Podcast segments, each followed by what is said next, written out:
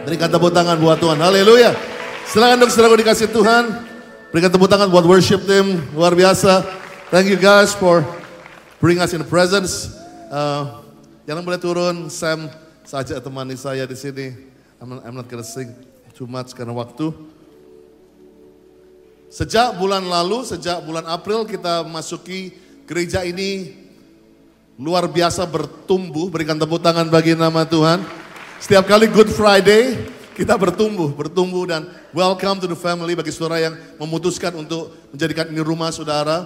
Saya harap um, saya jamin manusia seperti saya pasti mengecewakan, pasti akan membuat saudara bosan satu waktu. Tapi karena saya percaya ini bukan gerejanya Andi Cokro, ini gerejanya Yesus Kristus.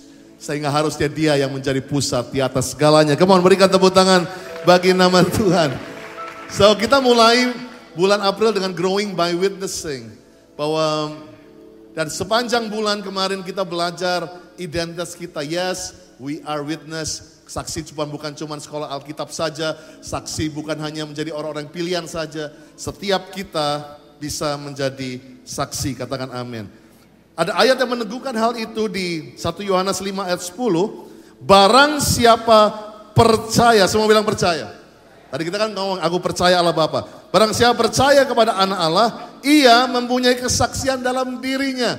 Jadi jangan bilang, ah, not me pastor, bukan saya, saya nggak pandai bicara, ah, saya, saya kan nggak punya banyak kesaksian. Asal kamu percaya, kesaksian, cerita Yesus ada dalam hidup saudara. Katakan amin.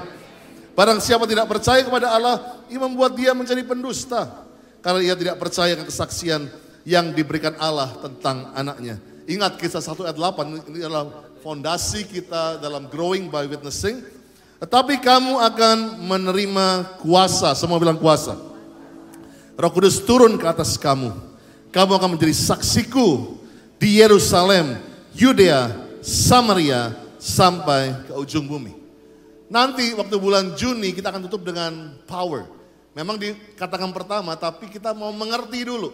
Banyak orang kepingin terima power, kuasa, tahta, jabatan.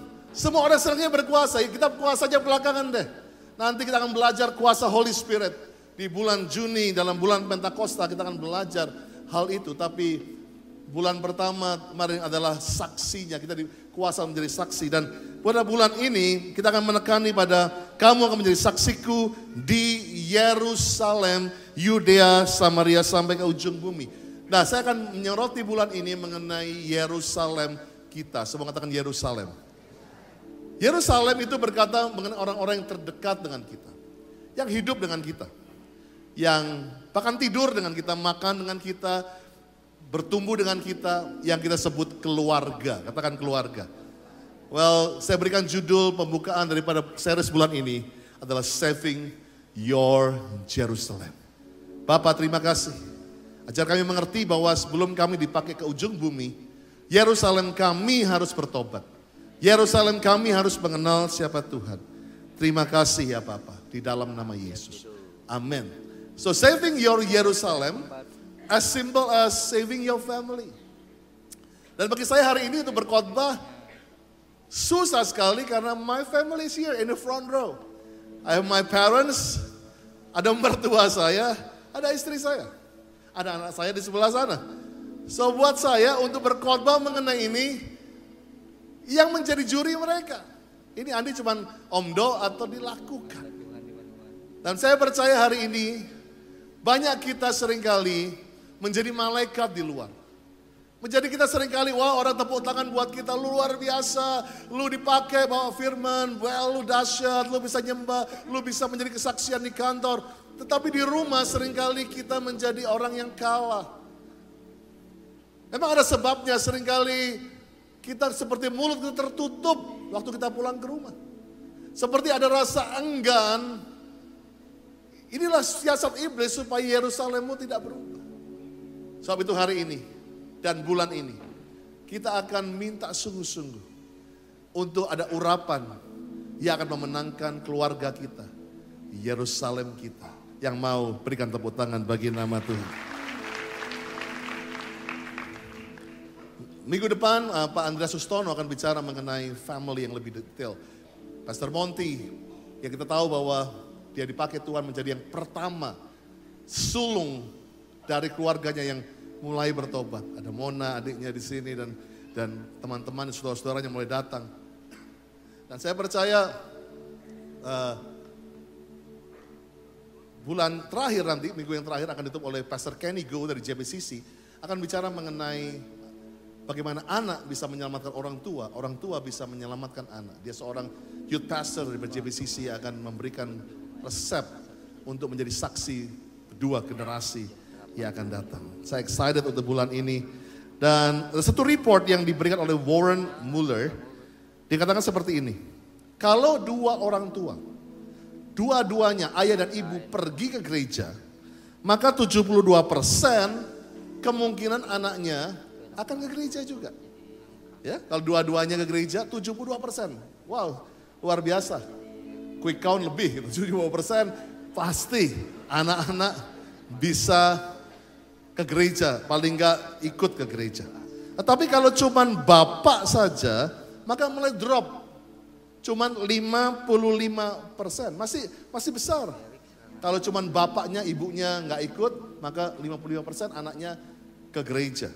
Nah, tetapi kalau cuman ibu saja, saya tahu ini bukan berarti meremehkan kuasa wanita ya, tapi memang status berkata waktu ibu saja bapaknya nggak ikut, maka itu drop cuma 15 persen anak itu pergi gereja. Sebab itu hari ini saya hati saya rindu untuk berdoa untuk ibu-ibu di tempat ini. Kenapa Tuhan buat eh, keadaan kayaknya buat kau susah? Karena kalau sampai suamimu menang, suamimu kembali ke rumah, suamimu kenal Tuhan, seluruh keluargamu akan dimenangkan. Come on. So don't give up. Selama pesan ini, ibu-ibu, istri, kalau engkau datang sendirian, don't give up. Karena inilah waktunya kita menerima kuasa to saving our Jerusalem. Untuk untuk mendapatkan keluarga kita itu kembali. Bahkan waktu Yosua berkata, kamu boleh menyembah Allah lain. Tetapi ada satu statement yang yang dia katakan Yosua 24 ayat 15c. Tetapi aku dan seisi rumahku, kami akan beribadah kepada Tuhan. Yang biarlah ini menjadi deklarasi saudara, kesaksian saudara, bukan cuma aku. As for me and my house, we will serve the Lord. Aku dan seisi keluargaku akan beribadah kepada Tuhan. Berikan tepuk tangan buat Tuhan Yesus. Bahkan untuk kepala penjara yang yang menyetop Paulus dan Silas yang mau keluar karena penjara itu tiba-tiba ambruk.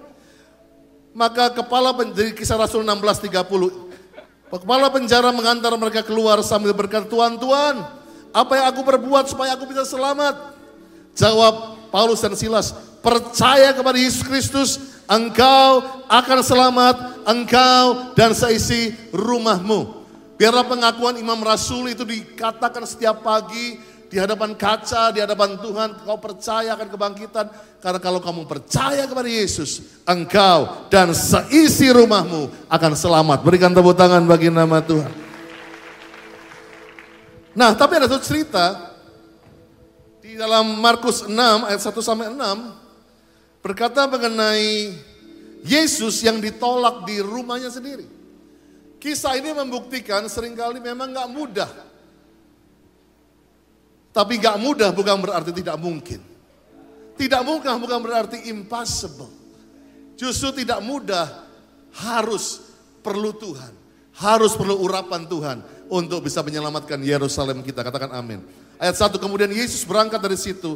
Tiba di tempat asalnya, di tempat kampungnya. Sedang murid-muridnya mengikuti dia. Ayat 2. Pada hari sabat ia mulai mengajar di rumah ibadat dan jemaat yang besar takjub Ketika mereka mendengar dia dan mereka berkata-kata, dari mana diperolehnya semuanya itu? Hikmat apa pulakah yang diberikan kepadanya? Mujizat-mujizat yang demikian bagaimanakah dapat diadakan oleh tangannya? Jadi orang-orang ini dengar bagaimana dia dipakai luar biasa. Pelayanan dahsyat.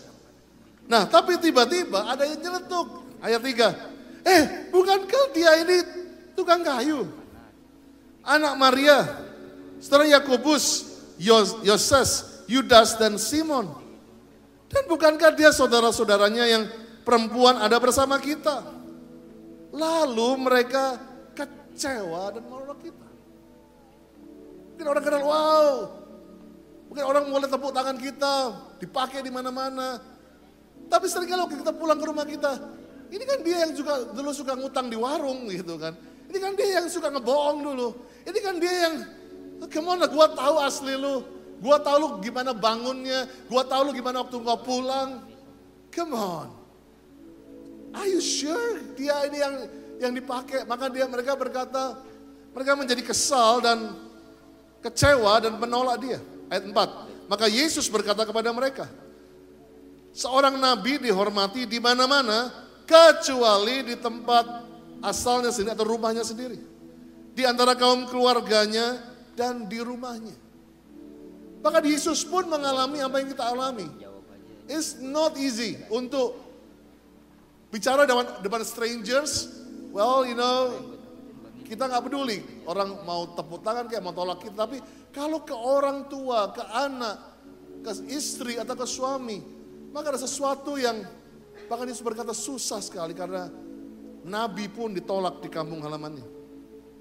Bahkan ayat 5, ia tidak dapat mengadakan satu mujizat pun. Yesus gak bisa buat mujizat. Kecuali menyembuhkan beberapa orang sakit, meletakkan tangannya di atas mereka. Jadi hari ini, tapi saya percaya waktu walaupun Yesus ditolak, nggak ada pernah ceritanya setelah itu dia pulang lalu dia mengutuki rumah tangganya, lalu dia memberikan api ke keluarganya.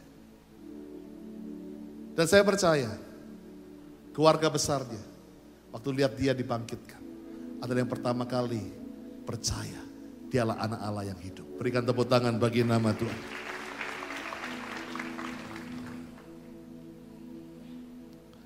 Biarlah hari ini kita tahu bahwa kita walaupun kita ditolak, tetapi saudara harus tetap fight for your family. Tetap harus angkat senjata melawan penguasa di udara untuk melawan penguasa di udara untuk menyelamatkan keluarga saudara. Sebab Nehemia 4 ayat 14. Ku amati semuanya. Lalu bangun berdiri. Berkata kepada para pemuka, para penguasa dan kepada orang-orang lain. Janganlah kamu takut terhadap mereka. Ingatlah kepada Tuhan yang maha besar dan dahsyat Berperanglah untuk saudara-saudaramu, untuk anak-anak laki, anak-anak perempuanmu, untuk istrimu, dan rumahmu. Katakan amin. Nehemia kata bukan cuma berdoa tapi fight. Semua bilang fight. Fight itu membutuhkan satu tekad. Fight membutuhkan satu yang keluar tenaga, yang keluar dari diri kita, yang gak mau menyerah.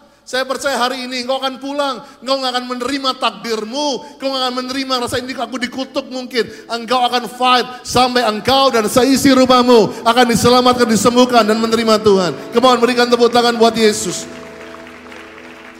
Selain fight, kamu memang ditentukan untuk menjadi the guardian. Bukan of the galaxy, but the guardian for your family. Kaulah penjaga keluargamu. 1 Timotius 5 ayat 8. Tetapi jika ada seorang yang tidak memelihara, tidak menggad, menjaga sanak saudaranya, apalagi seisi rumahnya, orang itu murtad, lebih buruk dari orang yang tidak beriman. Wow kita nggak mau dibilang tong kosong bunyi nyaring. Hanya aku percaya, aku percaya tapi nggak beriman dan murtad. Caranya gimana? Guard, pelihara, jaga sanak saudaramu, jaga seisi rumahmu. Dan saya percaya, saya masih ingat waktu saya masih di Senayan City, ada seorang anak youth yang umur 12 tahun, dia baru bertobat, terima Yesus, penuh roh kudus, happy. Datang, Pastor, I'm so happy, I've got Holy Spirit. Tapi tiba-tiba minggu depan dia datang dengan nangis, dia bilang, Pastor, why? My parents udah mulai masuk pengadilan mau divorce. Tapi saya ingat pada waktu itu saya bilang, saya kutip ayat itu. Walaupun kamu muda, tapi kamu harus fight buat keluargamu. You are the guardian of your family. Dan dia tiba-tiba dapat urapan itu. Setiap kali dia pulang, dia nggak main lagi. Dia pulang, dia ke rumahnya, dia mulai puasa. Dia mulai doa di kamar orang tuanya, berbahasa roh di sana. Dia mulai menyerukan, orang tuaku selamat. Papaku pulang, orang tuaku selamat. Papaku pulang. Dia terus selama hampir sebulan lebih. Satu malam papanya udah pisah rumah dengan mamanya. Papanya pulang jam 12 malam. Masuk rumahnya, papanya kaget. Lihat Tuhan Yesus duduk di sofa. Papanya sampai jalan dengan lututnya. Nangis di depan Yesus. Tapi yang lebih kaget anak 12 tahun ini. Jam 3 pagi dibangunin. Di depan matanya papa mamanya berangkulan gak jadi cerai. Luar biasa. Saya gak akan nyebutkan namanya. But kedua orang tuanya melayani sampai hari ini di Senayan City. Dia keep faithful. Saya percaya ada satu anak ini yang gak menyerah. Yang terus fight. Yang menjadi guardian. Seisi keluarganya melayani Tuhan. Ke mana berikan tepuk tangan bagi nama Tuhan. Bagaimana caranya menjadi saving your family? Yang pertama, your transformation story is powerful. Cerita bukan khotbahmu, cerita bukan nyanyianmu, tapi cerita perubahanmu, itulah kesaksian yang paling dahsyat. Kuncinya transform your life. Rubah hidupmu. Gak ada orang yang bisa deny kalau kamu berubah. Yes, dulu gua emang anak paling paling suka bohong di rumah. Yes, gua paling terikat pornografi. Yes, gua dulu paling paling punya dunia sendiri. Yes, gua dulu paling ngeselin, mungkin paling dibuang. Tapi one day kamu balik ke rumah and you are changed. Kamu berubah bukan cuma satu hari, tapi selama-lamanya kamu mulai berubah. Engkau mulai ngomongnya kudus, engkau mulai hidupmu berubah, engkau mulai bangkit. Engkau bisa menjadi seorang suami yang baik, istri yang baik. Engkau bisa menjadi seorang anak yang tiba-tiba berubah. Banyak orang sering kali Anak-anak muda datang kepada saya, orang tuanya bilang, Pastor, dia melayani kayak malaikat di rumah. Cuci piring aja nggak mau. Anak-anak muda, come on. Sebelum kau melayani generasi ini, layani dulu orang tuamu. Layani mereka, karena mereka yang perlu melihat Kristus. Sebab itu, paling gampang adalah menceritakan perubahan. Bagaimana keluargamu dulu hanya dikutuk, mau cerai, tiba-tiba bisa bersatu. That's transformation story. Orang gak bisa deny karena mereka tahu kamu apa adanya dulu. Nah yang bisa mereka percaya, mereka harus mendengar apa adanya kamu sekarang. Nah kalau dulu dengan sekarang sami mawon, itu bukan kesaksian. Tetapi kalau dulu dan sekarang berbeda jauh, yang sekarang jauh lebih baik, saya percaya itu kisah kesaksian yang paling berkuasa. Yang percaya berikan tepuk tangan bagi nama Tuhan. Markus 5 ayat 19, ini buat orang gila di Gerasa itu yang seribu roh jahat, wah bahkan keluarganya taruh di kuburan, dibuang di sana, ditolak. Orang datang kasih belenggu lagi, gak mau didoakan. Orang ini dikucilkan. Tapi lihat, Yesus waktu dia bilang, Tuhan aku mau ikut engkau. Tuhan aku mau pergi. Aku mau tinggal kampungku, aku mau jadi full time. Tapi Tuhan bilang, Yesus tidak memperkenankannya. Ia berkata kepada orang gila Gerasa itu, pulang ke rumahmu. Kepada orang sekampungmu, Beritahukan kepada mereka segala sesuatu yang diperbuat Tuhan atasmu dan bagaimana ia telah mengasihani engkau. So forget dulu. Orang ini selalu begitu ya, begitu kenal Tuhan. Tuhan gue mau sekolah Alkitab, Tuhan gue mau full time, Tuhan gue mau jadi penginjil. That's good. Tapi Tuhan bilang oke, okay, kamu berubah, kamu sembuh. Now go home. Pulang ke rumahmu. Saya bisa bayangin orang ini udah puluhan tahun nggak pulang. Anaknya mungkin waktu dia tinggal masih kecil kan udah mulai remaja. Tiba-tiba mamanya lagi masak. Anaknya bilang, anaknya lagi main PlayStation tiba-tiba taruh. Mah, mah, mah, ada orang di depan. Tampangnya kayak apa sih? Anak, mamanya bilang, papamu tuh gila. Papamu udah di kuburan. Papamu itu penuh legian seribu roh jahat. Udah jangan gini, mama ini beneran. Tapi dia udah sembuh mah. Dia udah bisa nyembah Tuhan mah. Dia berubah mah. Saya percaya mamanya taruh wajan di keluar. Saya bisa, mungkin istri bisa pingsan, istri bisa nangis di situ. Dan saya percaya detik itu juga. Keluarga orang ini akan percaya pada Tuhan. Karena melihat Tuhan bisa merubah suaminya yang paling bejat. Suaminya yang paling gila. Para istri, suamimu belum kemasukan seperti orang Gerasa, legion. Mungkin satu kuntil anak lah begitu ya ya kan? Satu gedurwo gitu. Tapi ini seribu. Yang seribu aja Tuhan bisa buat waras dan jadi penginjil. Apalagi suamimu. Bisa jadi WL, bisa jadi pengkhotbah, bisa jadi ushers, bisa jadi apa saja yang Tuhan mau. Don't give up fight for your husband. Dan saya percaya seisi kampungnya langsung wow. Tuhan bisa merubah kamu. Orang yang dikucilkan. Bahkan saya suka message daripada Markus 5:19. He wouldn't let him. Jesus said, "Go home to your own people." Jangan melayani bangsa asing dulu. To your own people. Tell them your story. What the master did, how he had mercy on you. Jadi just tell them the story apa yang kamu alami. Jangan dibumbui lagi. Jangan ditambah-tambahin lagi. Whatever happened to you. Buktikan, lihat. Pak, aku udah gak kena drugs lagi. Ma, lihat. Aku udah gak terikat lagi dengan dosa itu. Ma, aku balik lagi. Saya gak pernah lupa. Waktu Natal, saya ditarik oleh sekeluarga ke depan dan saya dipeluk. Saya kira ada apa? Dia bilang, Pak, kita gak jadi cerai. Natal ini tiba-tiba waktu kami nyembah Tuhan, Tuhan membuat istri saya lumer hatinya saya juga dan di acara Natal itu mereka pelukan tidak jadi cerai. Berikan tepuk tangan bagi nama Tuhan. Mereka sekarang ada di satu komunitas kita, dimuridkan, di, terus dipantau di sana. Dan saya percaya, yang paling happy anaknya. Pulang dia bisa nangis, bilang wow, thanks God. Dan anak ini akan bersaksi juga ke temannya yang mungkin orang tuanya mau cerai. Doa, datang ke GC begitu ya kan. Kamu akan melihat orang tuamu nggak jadi cerai. Saya percaya itu kita sebut growing by witnessing. Kita nggak mau bertumbuh cuman comot kiri, comot kanan. Cuman wah ada pembicara bagus nih, ayo datang, datang. No, no, no, no. We love visitors. Kami suka orang-orang yang pengunjung. Tetapi gereja ini lebih mau bertumbuh dengan orang-orang yang tidak punya bapak, yang tidak punya rumah, yang dulu tidak kenal Yesus, ayo bawa pulang dan disembuhkan dan dijadikan anak-anak Tuhan. Berikan tepuk tangan bagi nama Yesus. Wanita Samaria pun begitu. Orang udah tahu dia pendosa berat.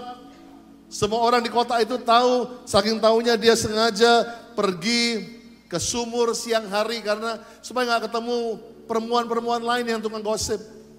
Karena semua tahu, dia udah tahu dia udah dikatain, diludahin. Orang udah tahu, oh jangan-jangan deket dia, dia pelacur. Tetapi karena pertemuan dengan Yesus dan dia dirubahkan. Yohanes 4 ayat 28, maka perempuan itu meninggalkan tempayan di depan Yesus, lalu pergi ke kota, berkata kepada orang-orang yang di situ, mari lihat, di sana ada seorang yang mengatakan kepadaku segala sesuatu yang telah aku perbuat. Mungkinkah dia Kristus itu? Maka mereka pun pergi keluar kota, lalu datang kepada Yesus. Perubahanmu gak usah ditambahin dengan kata-kata.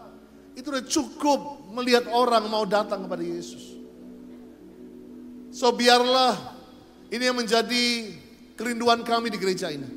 Bukan hanya banyak orang, tetapi orang-orang yang menjadi umat yang layak menjadi orang-orang yang sehat, bukan hanya besar, tapi sehat. Sehat keluargamu, sehat cara engkau bekerja, sehat cara engkau bergaul, sehat cara engkau bersekolah, engkau sehat. Itulah yang kami rindukan. Supaya saudara bukan hanya menjadi orang-orang yang kaya, tapi umat yang layak. Diberkati di bumi dan masuk sorga. Katakan amin. So setiap kali kami menyembah di tempat ini, yang kami harapkan adalah cerita-cerita transformasi saudara. Dalam bulan witnessing ini, kalau engkau punya cerita bagaimana engkau berubah, tulis di, boleh di form doa, tulis bagaimana engkau berubah. Emang perubahan itu, yes, that's good, bisa langsung jadi gila waras. Tapi let's celebrate. Mungkin kamu biasa lima pak rokok. Tapi kalau hari ini baru bisa empat pak, that's okay. Go for it. Minggu depan tiga pak, celebrate. Dua pak tanpa sadar engkau akan bebas dari rokok itu. Katakan amin. Kita nggak di sini untuk condemn saudara. Karena ngelepas itu perlu engkau sendiri. Engkau perlu Tuhan lepaskan aku, aku mau. Tuhan nggak bisa buat kita kayak robot, tiba-tiba kamu nggak pengen rokok, enggak. Harus ada kemauan, harus puasa, harus berani melawan daging maka Tuhan akan memberikan kekuatan buat saudara. Dan perubahan itulah yang akan menjadi cerita yang dahsyat. Yang kedua yang terakhir. Bagaimana untuk menyambat uh, saving Yerusalem pertama transformasi. Cerita transformation adalah cerita yang paling berkuasa. Kedua, love is powerful. Amen. Love is powerful. Love make you crazy, bro, sis. Ya kan, cinta itu membuat kita lupa. Lupa makan, lupa waktu. Ya kan, lupa macet. Setiap kali perjalanan ke rumah pacar saudara waktu baru-baru jadi ingat gak? Mau macet kayak sorga rasanya. Ya kan? Because love. Love is powerful. Love membuat kita jadi crazy. Ditolak sekali, gua tungguin terus. Ya kan? Ditolak dua kali, gua kasih bunga gitu kan. Ditolak ketiga kali, kasih coklat. Tapi jangan pernah kasih jampe-jampe ya gitu ya. Tetap, love is never giving up. Nah, Pertanyaan pastor, do you still love your family or not? Atau kamu jadi enak sama mereka? Yusuf diuji untuk bisa mencintai kembali saudara-saudaranya. Kalau Yusuf langsung jadi Perdana Menteri, dari sumur mungkin langsung diangkat, begitu ketemu penggal mereka. Tetapi karena dia mengalami proses perubahan, jadi seorang yang begitu bangga dengan kekayaan, dengan dengan nubuatan jadi hamba, jadi budak, jadi difitnah, di penjara. Waktu dia menang, perubahan dia jadi orang lebih dewasa, lebih mengerti. Dan waktu orang tuanya datang, kakaknya datang, dia nggak bilang ini biang keroknya nih. Gua akan hancurkan mereka. Gak dipeluk, diterima. Itu kesaksian yang dahsyat. Banyak orang mau jadi kaya supaya bisa balas dendam. Banyak orang mau sukses supaya bisa bilang sama mertua, lihat nih, dulu lu gak pandang gua sebelah mata, sekarang gua udah kaya. No, biarlah kalau kita kaya, itu menjadi kesaksian untuk membuat mereka bertobat. Amin. Kalau kita diberkati, jadilah cerita yang paling dahsyat. Tapi terutama, you have to love them. Jangan seperti Yunus yang gak punya kasih kepada Niniwe. Waktu bilang, dia pergi, dia tinggalkan, udah malah dia, makanya kita dimasukkan ke perut ikan hari-hari ini. Karena kita nggak punya kasih lagi.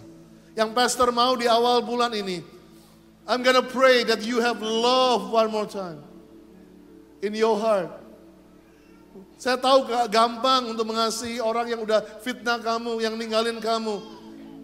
Pak Andi gak tahu sih, dia neglect saya, dia tinggalin keluarga saya, dia pukuli saya, dia kawin lagi. Istri, taatilah suamimu seperti engkau taat kepada Tuhan. Gak bisa pak. Dia lebih kayak hantu daripada kayak Tuhan. Dia gak mungkin. Oh, kasih, kasih.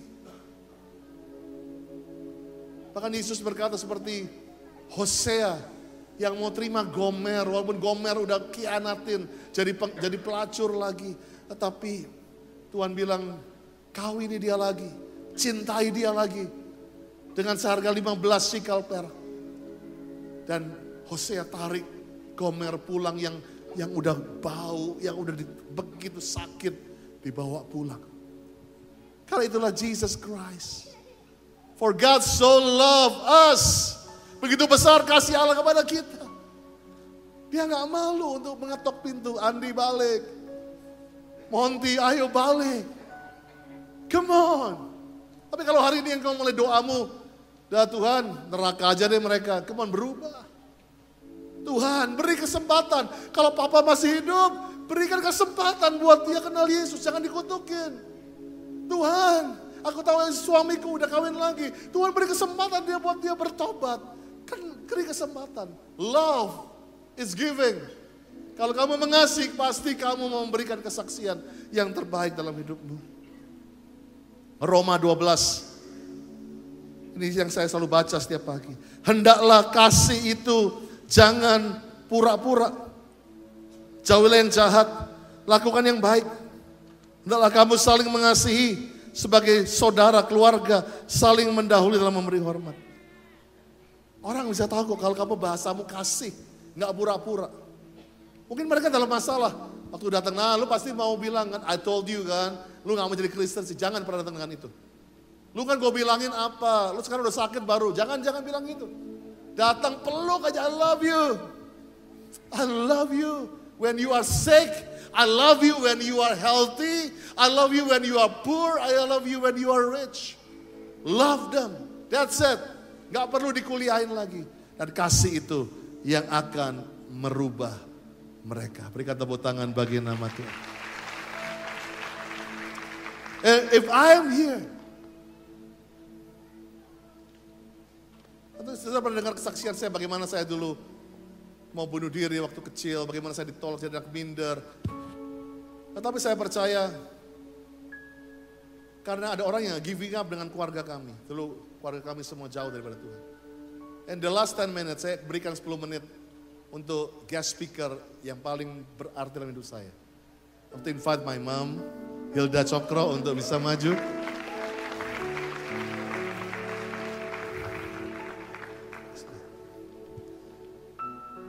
Karena dialah seorang pengkhotbah dalam hidup saya.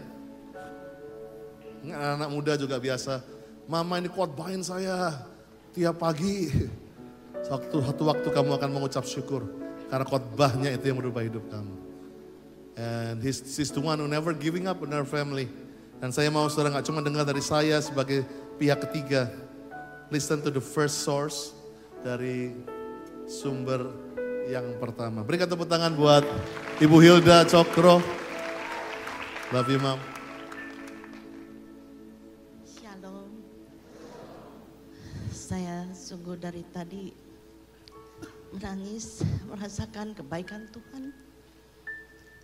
Saya tidak bisa bayangkan bahwa saya bisa sampai di sini berdiri di hadapan saudara sekalian bersama anak saya sebagai hamba, sebagai hambanya dan suami saya juga bisa menjadi hamba Tuhan dan semua anak-anak saya mengasihi Tuhan dan bahkan cucu saya.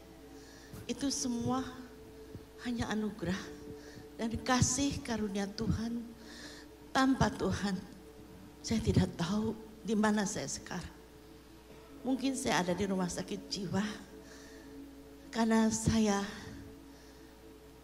itu saya tidak bisa balas kebaikan Tuhan. Hanya saya, anak saya bilang, Andi, mama siap ya untuk bersaksi. Saya kaget juga gitu, karena saya uh, ya malu lah kadang-kadang saya belum sempurna, tapi saya mengejar itu uh, supaya saya memperoleh panggilan surgawi di dalam Kristus. Nah saya, kisah saya, saya lahir dari keluarga Kristen, tapi KTP, keluarga yang tanpa pengenalan akan Allah yang benar. Jadi saya sekolah dari kecil, SD, SMP sampai SMA di sekolah Kristen, sekolah BPK Panabur tapi saya nggak mengerti, saya tidak mengenal Tuhan. Saya hafal doa Bapa kami. Saya hafal tadi seperti Pak Imam kepercayaan Imam Rasuli itu hafal semua. Tapi saya tidak mengerti. Bahkan saya pun tidak dibaptis karena orang tua saya bilang karena orang tua saya juga tidak mengerti. Makanya KTP itu keluarga tanpa pengenalan akan Allah yang benar. Dia katakan kalau anak perempuan uh, nanti kalau merit ikut saja apa agama suaminya. Nah itu saya bertumbuh dan akhirnya saya menikah dikenalkan uh, oleh keluarga seorang pemuda yang paling ganteng di seluruh dunia. Ini suami saya. Nah, dan saya menikah. Dan ceritanya kami uh, waktu itu dia sudah selesai tamat di sekolah Jepang dan ingin praktek. Dan saya dikawinkan dalam usia muda. Dan kami pergi ke Jepang. Kemudian baru saya tahu saudara bahwa suami saya ini kecanduan kecanduan apa obat tidur karena saya nggak mengerti bahwa sejak dia muda dilatih oleh mertua saya bukan orang yang beragama Kristen, tidak mengenal Tuhan. Dan dia diajarkan oleh mamanya. Mamanya bukan orang jahat tapi mertua yang paling baik. Saya sangat mengasihi dia. Dia katakan karena ajaran mereka kerja, belajar. Dan suami saya itu sebelum uh, pergi ke Jepang itu dia selalu dijejelin gini, kalau kamu kerja separuh kemudian sekolah separuh hari, separuh hari dikasih minum obat valium. Kalau kamu tidak tidur kamu tidak akan kuat. Jadi besok kalau bangun kamu bisa kerja dan sekolah gitu. Jadi sejak dari belum menikah dia sudah waktu saya tahu waktu saya di Jepang itu saya kaget. Valiumnya bertambah. Dan tapi belum terasa ada sesuatu yang agak uh, mempengaruhi hidup saya dan saya hidup masih tenang karena masih berdua. Dan kemudian anak saya lahir di Jepang uh, karena kami masih muda dan kami dipisahkan diambil uh, Andi ini sejak kecil diambil oleh neneknya dan kami meneruskan kerja eh, meneruskan sekolah saya juga belajar musik di Yamaha. Nah ceritanya begitu. Kemudian saya pulang, mulailah kami pulang ke keluarga suami saya dan ditempatkan di Surabaya. Saya lahir di Jakarta, Surabaya untuk meneruskan perusahaan mertua saya. Dan di situlah mulai pergumulan di dalam keluarga. Saya melihat begitu saya tidak kuat karena kami tidak siap dibekali sesuatu tanpa kasih. Di situ saya merasa sampai saya tulis sial kenapa saya harus lahir di dunia. Itu saya sudah minta ampun sama Tuhan karena saya tidak pernah bersyukur, tidak pernah mengenal Tuhan dan di situ menghadapi keluarga saya tidak tahu sebetulnya kalau menikah itu sudah harus mulai pelayanan, bukan lagi memikirkan diri sendiri. Jadi waktu saya menikah sampai 10 tahun, saya doanya apa? Saya hanya doa, dulu hafalan doa Bapak kami. Bapak kami, jadi kalau suruh doa hanya Bapak kami sudah dikuduskan nama itu saja nggak mengerti doa. Tapi saya hanya waktu di Surabaya itu saya punya hanya satu kakak saya. Dia juga mengalami problem yang sama dengan saya pergumulan keluarga. Akhirnya kami tidak punya kenalan dan tapi kakak saya itu diselamatkan duluan karena dia punya persekutuan doa. Dari persekutuan doa itu saya kadang-kadang kalau mertua saya nggak ada, saya lari untuk ke ikut persekutuan itu dan suami saya sih baik. Dia tidak melarang. Dia ikut nganter tapi nggak pernah mau masuk dan dia jemput. Dia katakan apa saudara? Itu orang pada pengangguran, nyanyi-nyanyi tepuk tangan kayak orang gila, kayak gitu. Jadi itulah yang karena dia juga nggak mengerti gitu, karena banyak orang Kristen yang kerja di perusahaan itu yang mengecewakan dia.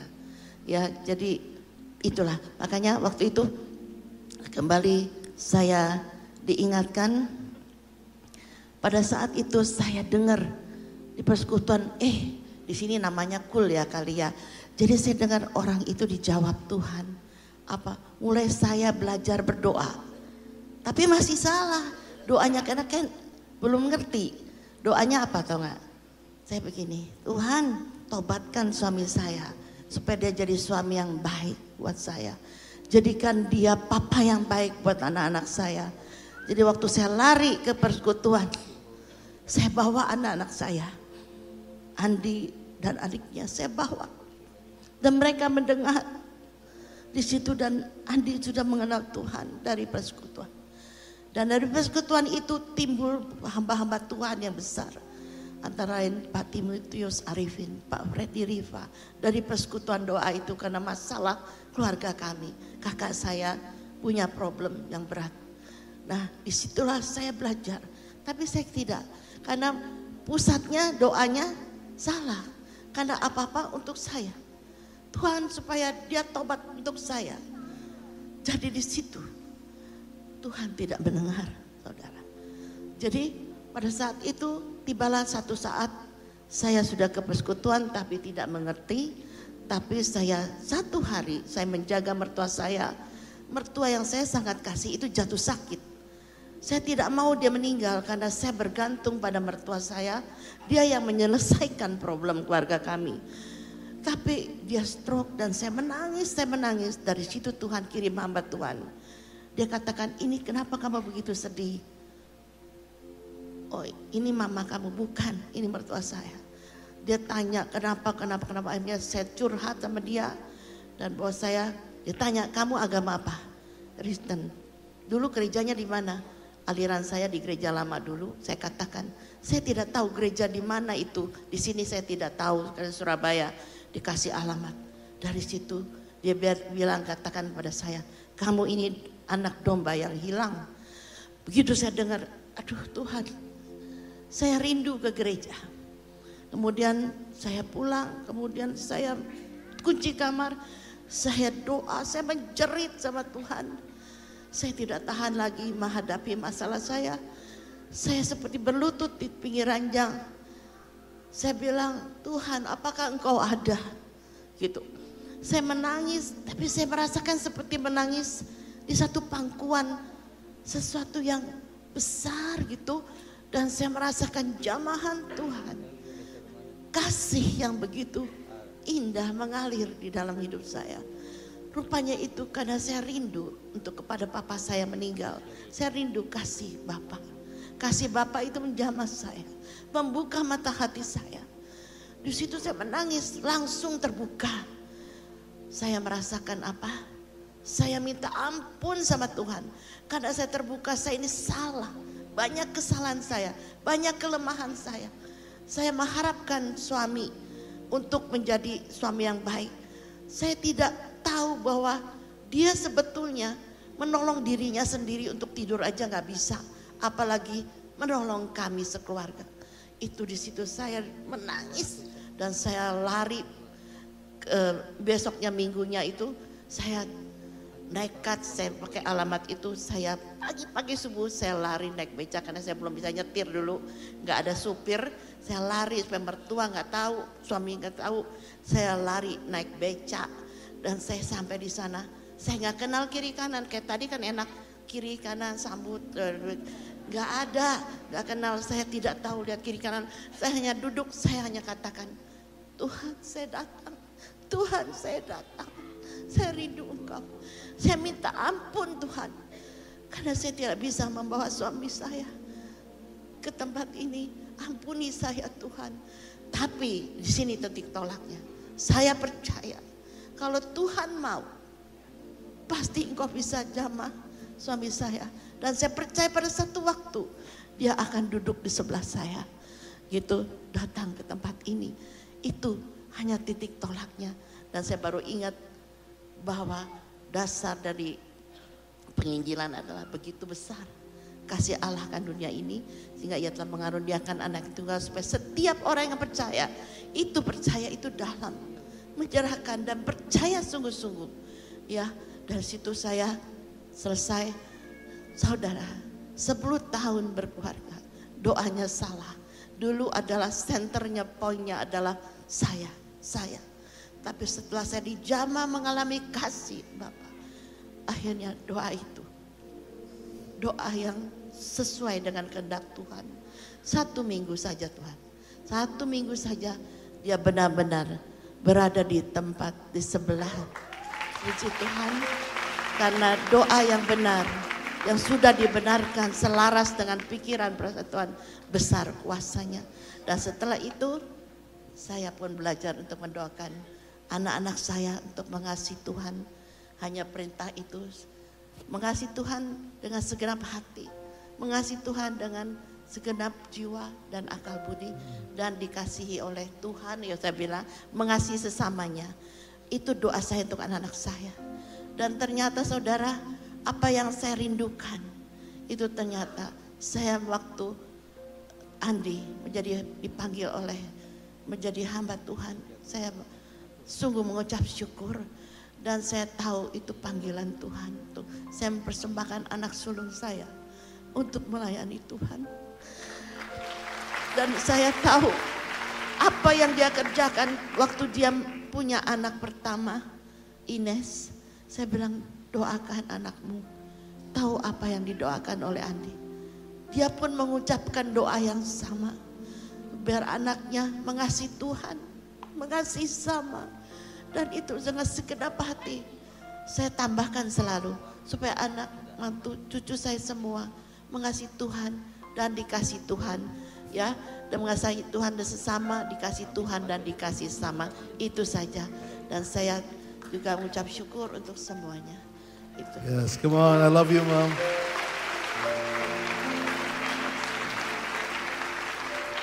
dari seorang yang pernah bilang bahwa hari ulang tahunnya sial tapi hari ini uh, Mama Selasa yang lalu ya baru ulang tahun. Uh, so kita berdiri sama-sama. Saya percaya hari ini uh, your birthday nggak sial lagi. Karena Tuhan membuktikan Mama orang yang paling beruntung. Mama orang yang paling diberkati. Amin. Haleluya. So saya undang Papa untuk maju ke depan. Uh, my wife juga Saudaraku, uh, tidak mudah, tidak mudah buat kami untuk bisa berdiri di tempat ini. Saya nggak pernah punya mimpi, saya akan jadi gembala. Tapi saya ingat mama setiap pagi dulu, karena saya minder, saya nggak punya itu, mama selalu ajak saya untuk adu dorong-dorongan. Jadi adu kuat-kuatan. Dulu dia jauh lebih gede dari saya. Jadi dia menang terus. Tapi saya ditantang untuk, ayo lawan mama dong. Supaya saya punya percaya diri. Sehingga itu melatih saya. Ada banyak musuh, banyak apa, tapi saya percaya bahwa waktu kita bisa punya Tuhan yang kuat, maka dia akan kita. Terima kasih untuk mama semuanya. So this is happy birthday, one mama. Happy birthday to you. Happy birthday to you. Happy birthday, happy birthday,